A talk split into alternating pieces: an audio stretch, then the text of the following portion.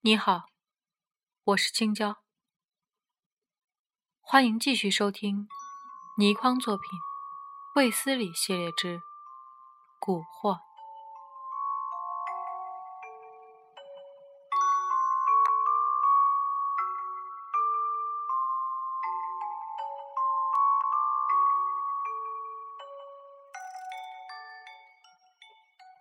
我听完了叶嘉琪的叙述，心中的骇然难以形容，因为他所讲的一切实在是太不可思议了。天下真的有蛊术吗？如果真的有，那么蛊术究竟是什么？我的脑中乱成了一片，我呆了半晌才道：嘉琪，你好好的休息一下，待会儿我来开车。到了上海之后，我们好好的找精神病专家来研究一下。直到如今，我还是不相信猛哥的鬼话，我一切都正常，世界上也不会有那种神秘的力量。我和他换了一个位子，由我来开车。我又问道：那么猛哥和他的父亲找到你之后又和你讲了什么？他们和我的交涉，我想你已经都听到了。他们要我跟他回去，并且一再说，如果我结婚的话一定性命难保。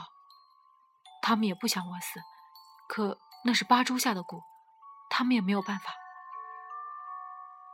这样说来，事情越来越奇怪了。哼，我根本不相信有这种事，我很高兴你也不信，我们真是好朋友。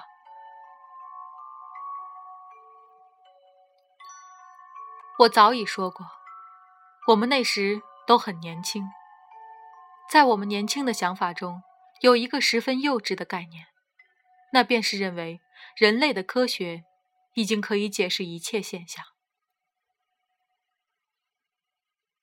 直到以后，经历了许多事情之后，我才明白，有些事情不是科学所能解释的。但是很可惜，当我知道了这一点之后，已经是很久以后的事情了，久到我连后悔的感觉也迟钝了。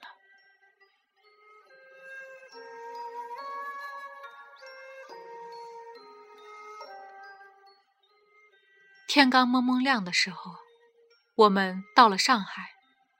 我将车子直接驶进了虹桥疗养院，替叶嘉琪找了一个头等病房。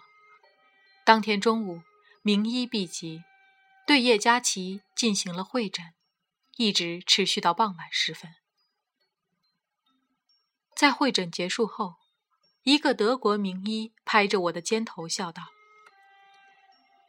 你的朋友极其健康，在今天替他检查的所有医生全都死去之后，他也一定还活着。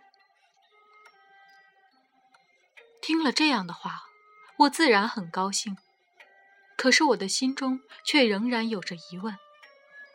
呃，可是大夫，我曾亲眼见到他发狂的，他本来是一个十分文弱的人，但在他发狂的时候，力气却大得异乎寻常，而且他对自己的行为完全不能负责。嗯，这不可能的，照我们的检查结果来说，这是不可能。大夫，我不至于和你开玩笑呀。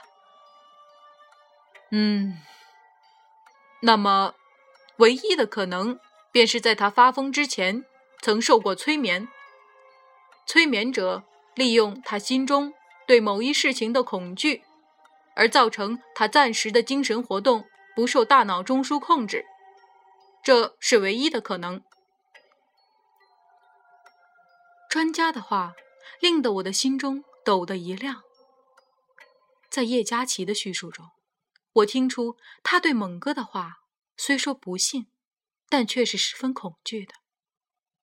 一定是他的心中先有了恐惧，而且猛哥和他的父亲又做了一些什么手脚，所以叶嘉琪才会间歇性的精神失常。这使我十分愤怒，这些苗人实在是太可恶了。我走进病房，将会诊的结果讲给叶嘉琪。最后我说，嘉琪，我们赶快回苏州，把这两个家伙好好的教训一顿。叶嘉琪在听了我的话之后，精神也十分之轻松，他兴奋地叫道，这位德国专家说的对，我虽然不相信猛哥的话，可是他的话却使我心中时时都感到害怕。哼，这就是了，这两个苗人，我一定要让他们坐几年牢。我们有说有笑的，当天就离开了疗养院。晚上回到了苏州，我们直奔那家旅店。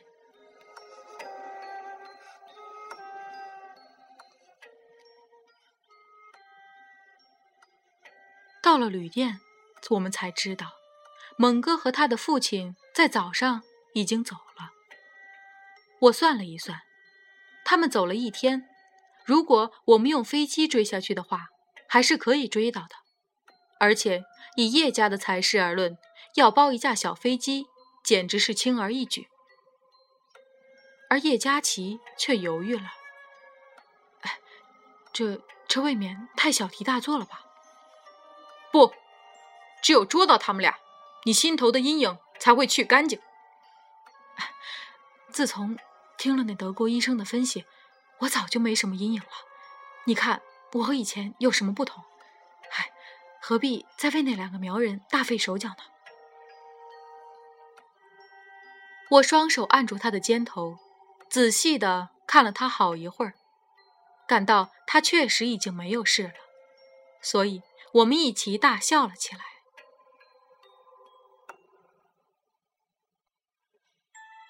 等到我们一起走进叶家大宅，我和叶嘉琪一起见到叶老太太时，叶老太太也感到了嘉琪的不同。她一面向我千恩万谢，一面又派人去烧香还愿。而接下来的几日中，我虽然是客人，但由于我和叶嘉琪非同寻常的关系，有许多事下人都走过来问我，求我决定。我也俨然以主人的身份忙着一切。这场婚礼的繁华实在难以形容，而各种各样的琐事之多也忙得人晕头转向。叶嘉琪也一直和常人无异。到了婚礼进行的前一晚，我们直忙到午夜才睡。睡下来之后，我已经觉得很疲倦，感觉马上就要睡着了。可是叶嘉琪却突然说道，如果八珠真的下了蛊，后天早上我就要死了。我抖得一呆，睡意去了一半。我不以为然的道，嘉琪，你说这些干什么？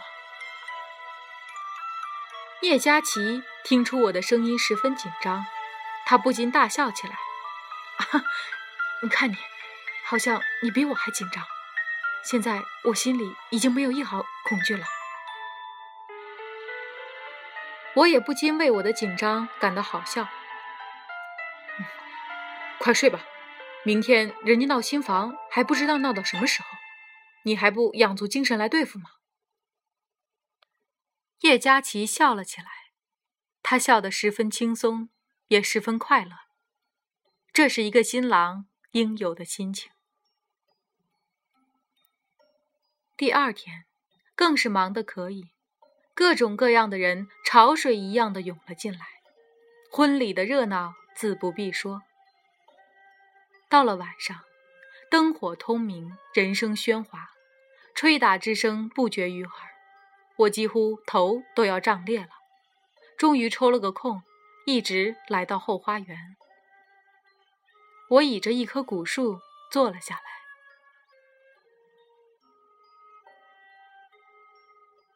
全宅都是人，这里却十分冷清，我终于可以松了一口气。这地方不但十分静，而且还很黑暗。我坐下来不久，正想趁机打一个瞌睡，谁知道我刚闭上眼，在朦朦胧胧之际，忽然听得有脚步声传来。我立刻睁大了眼睛，只见黑暗之中有一个女子慢慢地向前走来。我吃了一惊，可笑的是，我的第一反应竟然认为那是狐仙显圣，因为狐仙多是幻化成女子的。但是等到那女子来到我面前之际，我自己也觉得好笑，那是叶嘉敏，她显然不知道我在这里，只是自顾自地向前走着。我心想，如果这时我一出声，必然会将他吓一跳，所以我贴着树干也没有作声。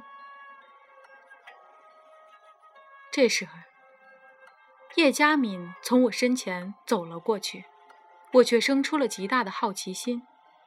我心想，他家正逢着这么大的喜事，他不去凑热闹，却偷偷地跑来这里做什么呢？